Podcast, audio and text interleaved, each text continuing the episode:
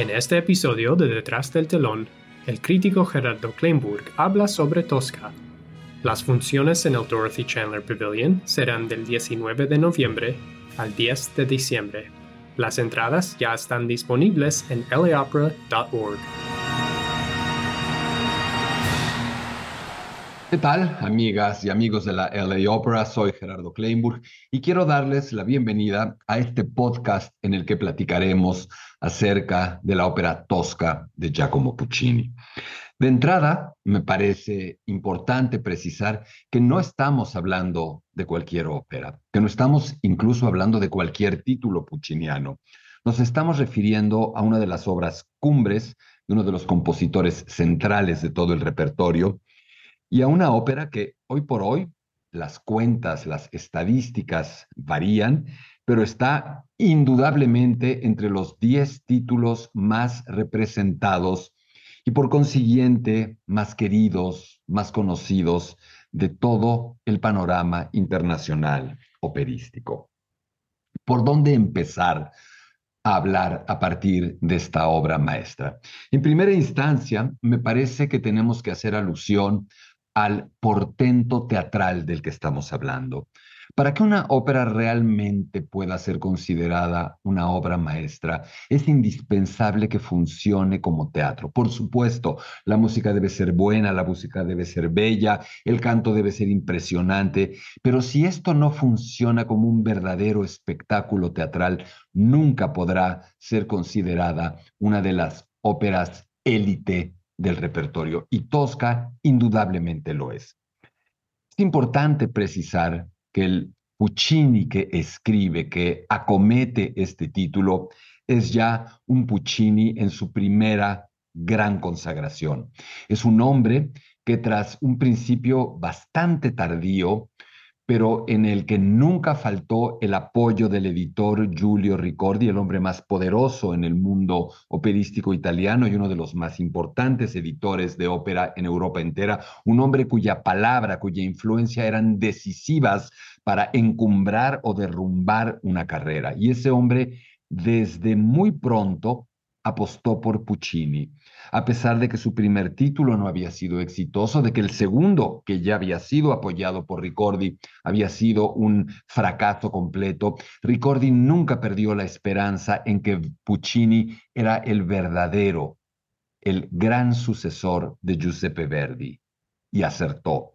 Ya con Manon Lescaut, tercer intento operístico de Puccini, alcanza un éxito arrollador. Y a partir de ahí viene este momento absolutamente milagroso de la producción no solo de Puccini, sino de cualquier compositor operístico, en el que Puccini prepara, escribe, estrena tres obras maestras que tienen triunfos increíbles, no de entrada algunas de ellas, pero inmediatamente podemos decirlo. Y se convierte en esta llamada trilogía verista, término no tan exacto, una suerte de trilogía de oro del repertorio pucciniano. 1896, La Bohème, 1900, Tosca, 1904, Madama Butterfly. Resulta increíble que un autor, que un solo autor haya podido escribir en, en ese lapso tres óperas que tienen hoy la popularidad, la calidad y la repercusión que éstas tienen. Y Puccini lo hizo. Tosca es pues el episodio central, el meollo, podríamos decir, de esta trilogía, el núcleo de esta trilogía. Ahora bien, ¿De dónde viene la teatralidad de esta obra? ¿Por qué funciona también sobre un escenario? Y aquí tenemos que eh, darle mérito a alguien más que Puccini. Y nos referimos a Victorian Sardou, uno de los grandes dramaturgos de finales del siglo XIX francés y un hombre que tuvo éxitos rotundos en su época, empezando por esta obra, La Tosca, una obra de teatro en cinco actos que escribió nada más y nada menos que para Sara Bernard, la gran trágica francesa, la más grande actriz teatral de su tiempo en el mundo entero. Y nuestro amigo Puccini era un hombre ciertamente inseguro, un hombre que dudaba, pero sobre todo el asunto o los momentos en los que verdaderamente se sentía consumido por las dudas, por la incertidumbre, por la inseguridad. Era en el momento en el que tenía que escoger su nuevo título para convertir en ópera, cuando tenía que encontrar un tema adecuado. Y por eso Puccini con mucha, mucha frecuencia recurrió a temas teatrales, es decir, a obras de teatro que estuvieran en cartelera y que hubieran tenido un éxito absoluto y generalizado. De alguna manera, de una manera muy inteligente, Puccini entendía que si esa obra ya había tenido éxito, era probable que pudiera convertirse en un éxito operístico. Pero algo más, Puccini solía ver muchas de esas obras porque estaba en otro lugar, porque las veía con compañías extranjeras en Italia, las veía muchas veces en otros idiomas. Y es interesante que si Puccini se sentía absolutamente conmovido y seguro de que ese era el título que quería musicalizar, a pesar de estar viendo la obra en una lengua que no conocía, entonces tenía una plena certeza de que no fallaría. Y ese fue el caso con esta Tosca, que Puccini ve en Italia nada más y nada menos que representada en francés por la propia Sara Bernard. Ahora bien, el estreno de la ópera se lleva a cabo hasta el 14 de enero de 1900 en el Teatro Costanzi. Sin embargo, la ópera es de 1800, la obra de teatro, perdón, es de 1887 y es hasta varios años después que Puccini la ve representada como hemos comentado. A partir de ese momento comienza un proceso difícil en el que Ricordi, el editor, tiene que negociar los derechos de autor y no estaban disponibles y habían sido asignados a Alberto Franchetti, un compositor italiano de mucha menos importancia, indudablemente que Puccini, y que no pasaría a la historia, salvo acaso por esta anécdota. Puccini había dudado originalmente en cuanto a lanzarse sobre esta obra teatral. Eso llevó a Franchetti a tener antes los derechos. Ahora bien, hay varias historias. Una de ellas es que Franchetti desistió porque se le hizo ver que tal vez no era una obra adecuada para él y que entonces Ricordi le había ofrecido los derechos a Puccini, que Puccini había dudado, que el propio Giuseppe Verdi, ya grande, muy grande, había contemplado la idea de musicalizar Tosca, pero que no le había gustado el final y que finalmente había quedado atribuido, se le habían entregado los derechos a Puccini. Hoy sabemos que esta historia no es tan cierta y que Puccini muchas veces no se comportaba de la mejor manera cuando quería apoderarse de una historia, de una obra para convertirla en ópera. Y todo indica que Puccini, en una suerte de complicidad con el editor, tendieron esta emboscada para hacer que Franchetti desistiera del título que ya comenzaba a musicalizar. Y entonces Puccini entra en acción. Pero es importante entender que estos proyectos, estas tres óperas, Bohème, Tosca, Butterfly, son fruto de un verdadero trabajo de equipo. Por supuesto que son escritas, musicalizadas por Puccini. Por supuesto que él es el genio. Pero es un equipo que de alguna manera ha ideado y que capitanea a su manera Giulio Ricordi, el editor, esta suerte de padre adoptivo de Puccini que quedó huérfano apenas siendo un niño, este hombre que es su guía, su descubridor, su agente, una suerte casi de tutor adulto de un hombre adulto este hombre, Giulio Ricordi arma este equipo en el que Giuseppe Giacosa y Luigi Illica son los dos libretistas y Puccini el músico. Este es este equipo, esta suerte de Dream Team capaz de generar estas obras maestras. Ahora bien, el trabajo de transformar estas obras en un libreto para ya ser musicalizado era un trabajo arduo, tortuoso, en el que Puccini verdaderamente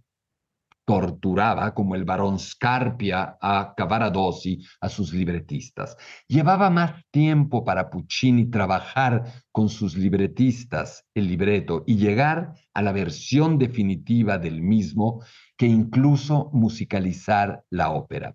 Este proceso era crítico. Puccini tenía que estar perfectamente en control de cuántas escenas había, de dónde entraba el dúo, dónde entraba el aria, qué tipo de verso tenía, si rimaba, si no rimaba, cuántas sílabas tenía cada renglón. Era un trabajo absolutamente meticuloso. No es la excepción, esta tosca, y hay terribles dificultades en el camino. Giacosa es el hombre que pone las palabras, el verso definitivo. Ílica es el hombre que adapta, que hace la trama en prosa, que corta, que edita, y eso es lo que hace en esta tosca. Elimina personajes secundarios, elimina subtramas, elimina escenas enteras, actos enteros, hasta crear esta obra absolutamente concisa y precisa.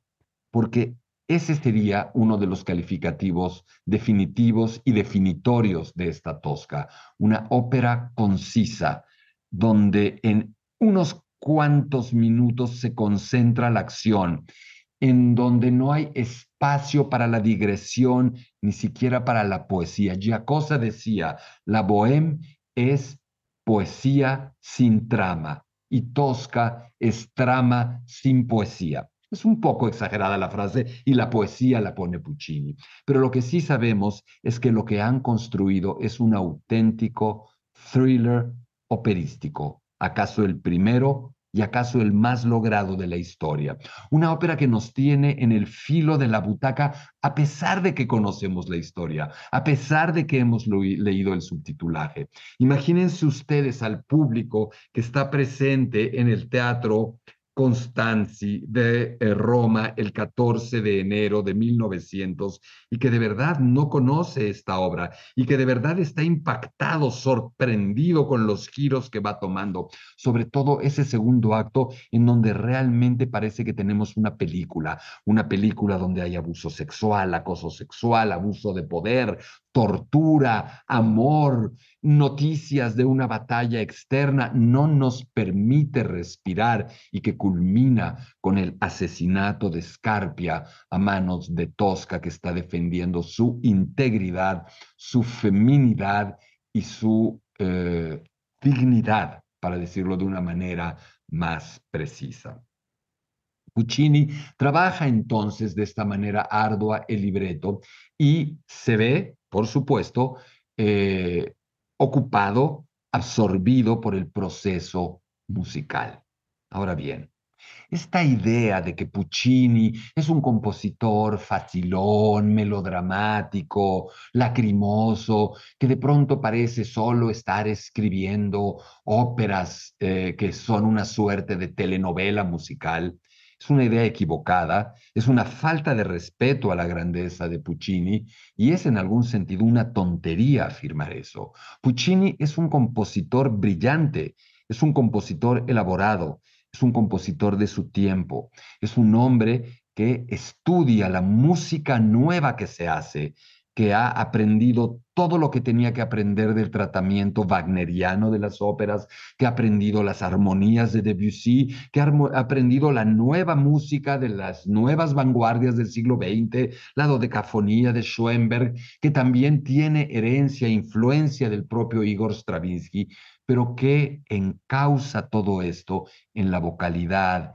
en el lirismo y en buena medida en un centro tonal absolutamente italiano, podríamos incluso decir post o neo-romántico.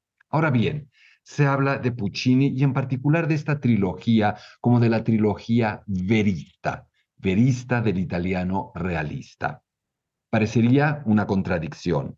Uno podría pensar, de hecho, no hay poca gente, hay mucha gente que afirma que la ópera es lo menos realista del mundo. ¿Cómo es posible que haya una escuela realista y que a Puccini y a Tosca en particular se le asocie con esta escuela o estilo realistas?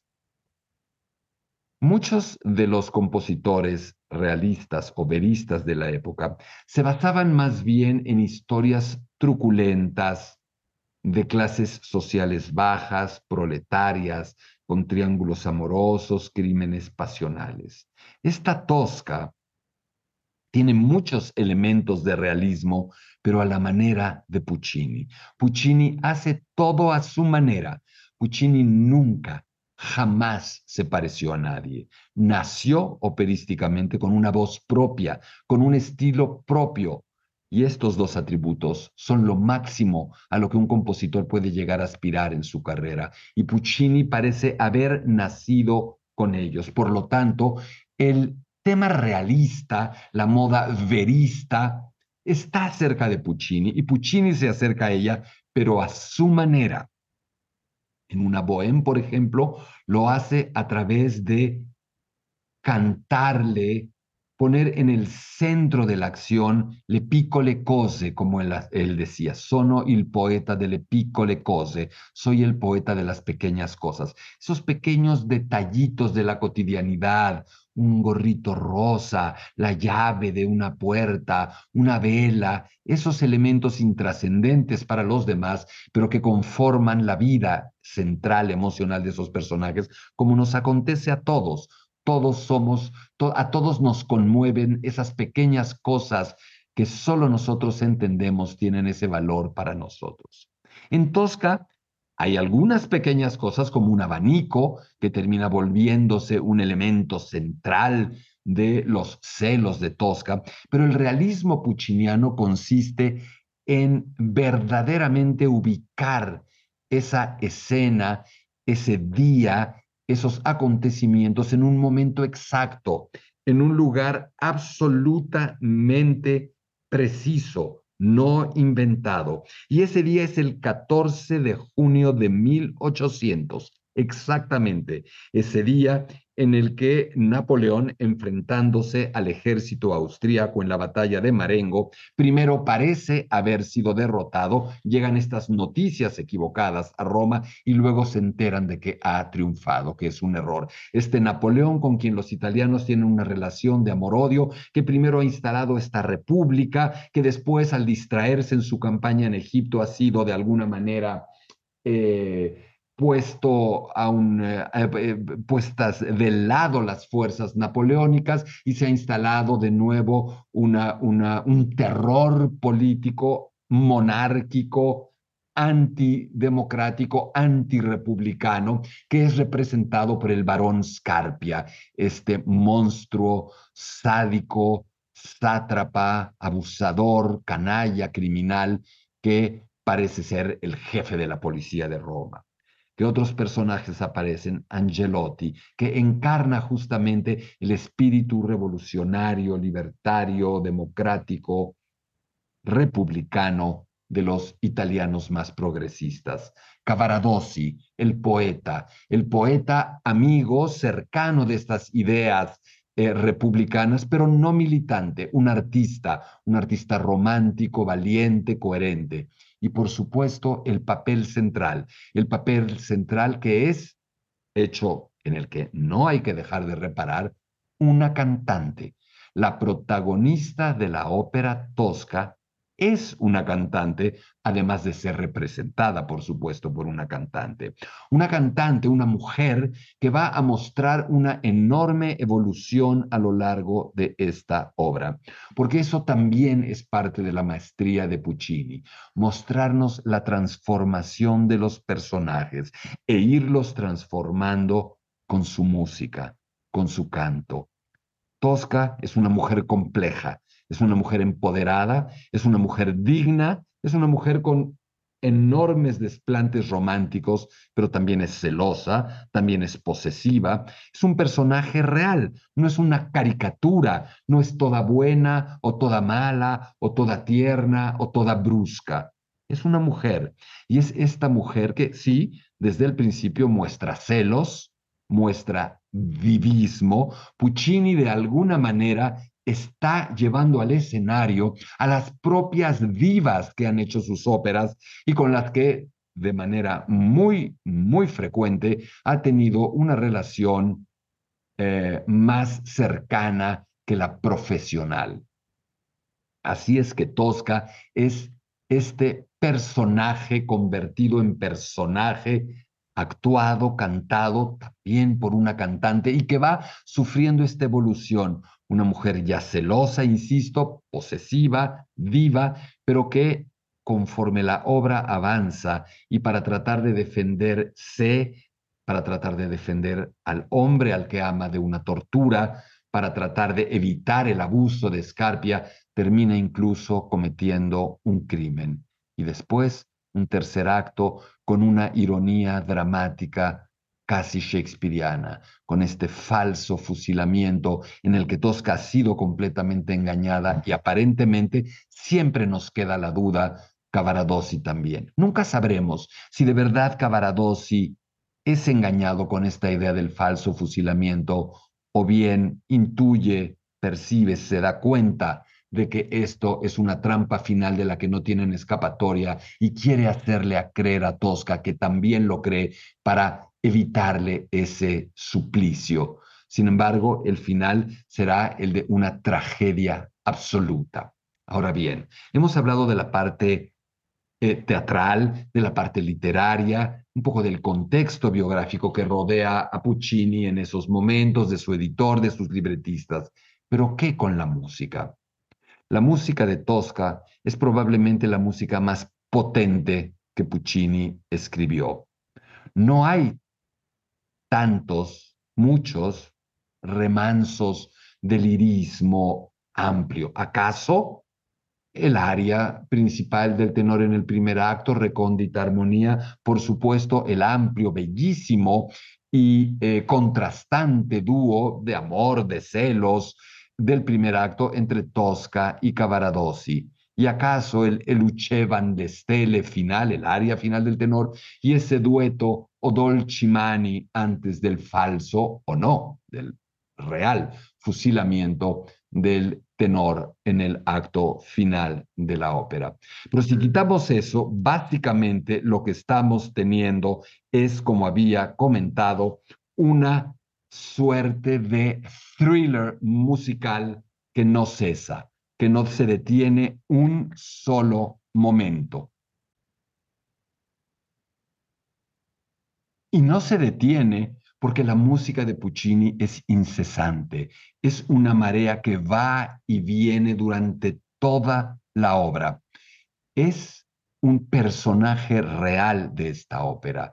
La orquesta es tan importante en esta obra como lo puede ser Tosca o Scarpia o Cavaradossi. Puccini ha aprendido la lección wagneriana. Puccini ha entendido que la orquesta no es un acompañamiento, que la orquesta es la narradora de esta historia, es la que nos va contando qué pasa. Los personajes, los cantantes, hablan, cantan, actúan, pero la narración verdadera está en manos de la orquesta. Una orquesta grande, poderosa, que desde los primeros acordes estalla con uno, dos, tres acordes en un intervalo diabólico, el llamado diabolos in música, el tritono, esta serie de progresiones armónicas que constituían en la Edad Media una suerte de prueba de la existencia del demonio, una manera ya de caracterizar esta figura satánica del varón Scarpia. Y luego la orquesta responde agitada, en síncopa, en el motivo conductor ahora de Angelotti, porque estos ya son motivos conductores, Leitmotiven, como diría Wagner, etiquetas musicales que van a representar personajes, situaciones, conflictos, relaciones y que se van a ir desarrollando a lo largo de toda la obra, de esta obra que es casi una sinfonía, una sinfonía completamente entretejida de motivos, articulada de una manera orgánica, una música que va siempre para adelante, con una suerte de drive, de thrust, de fuelle, de momentum, de fuerza incontenibles. Música que lo mismo se detiene con ternura para mostrarnos a Tosca, hablar de sus sueños de tener una pequeña casita con Cavaradossi, que se vuelve esta erupción volcánica en el segundo acto, este thriller, como había comentado minutos atrás, que se convierte gracias a la orquesta en un huracán que no para. en un huracán que nos lleva desde la tortura de Cavaradossi, el acoso de Scarpia a Tosca, hasta llegar al asesinato al final de ese acto a manos de Tosca. Puccini está en completo control de la orquesta, domina todo lo que necesita controlar para hacer una ópera de esta naturaleza. Y además, algo importante, Puccini ha llevado su orquesta ya desde Manon Lescaut a niveles muy intensos. Es una orquesta grande, es una orquesta densa, es una orquesta muy sonora, es una orquesta con muchos metales, es una orquesta que literalmente ofrece una suerte, no diría yo de amenaza, pero sí una orquesta que rivaliza fuertemente con los cantantes. Algo medianamente análogo a lo que sucedía con Wagner, por supuesto nunca con esa intensidad. Pero Puccini es un hombre que siempre escribe para la voz, que no escribe nunca contra la voz. Es un hombre que conoce a la perfección el instrumento vocal, que conoce sus límites, que conoce dónde puede lucir más. Y Puccini es capaz de generar uno de los enfrentamientos más equilibrados y fantásticos entre voces y orquesta en la historia de la ópera, porque lleva al límite esa relación. La orquesta está muchas veces muy cerca de convertirse en un rival excesivo y cruel de los cantantes, pero nunca llega ahí.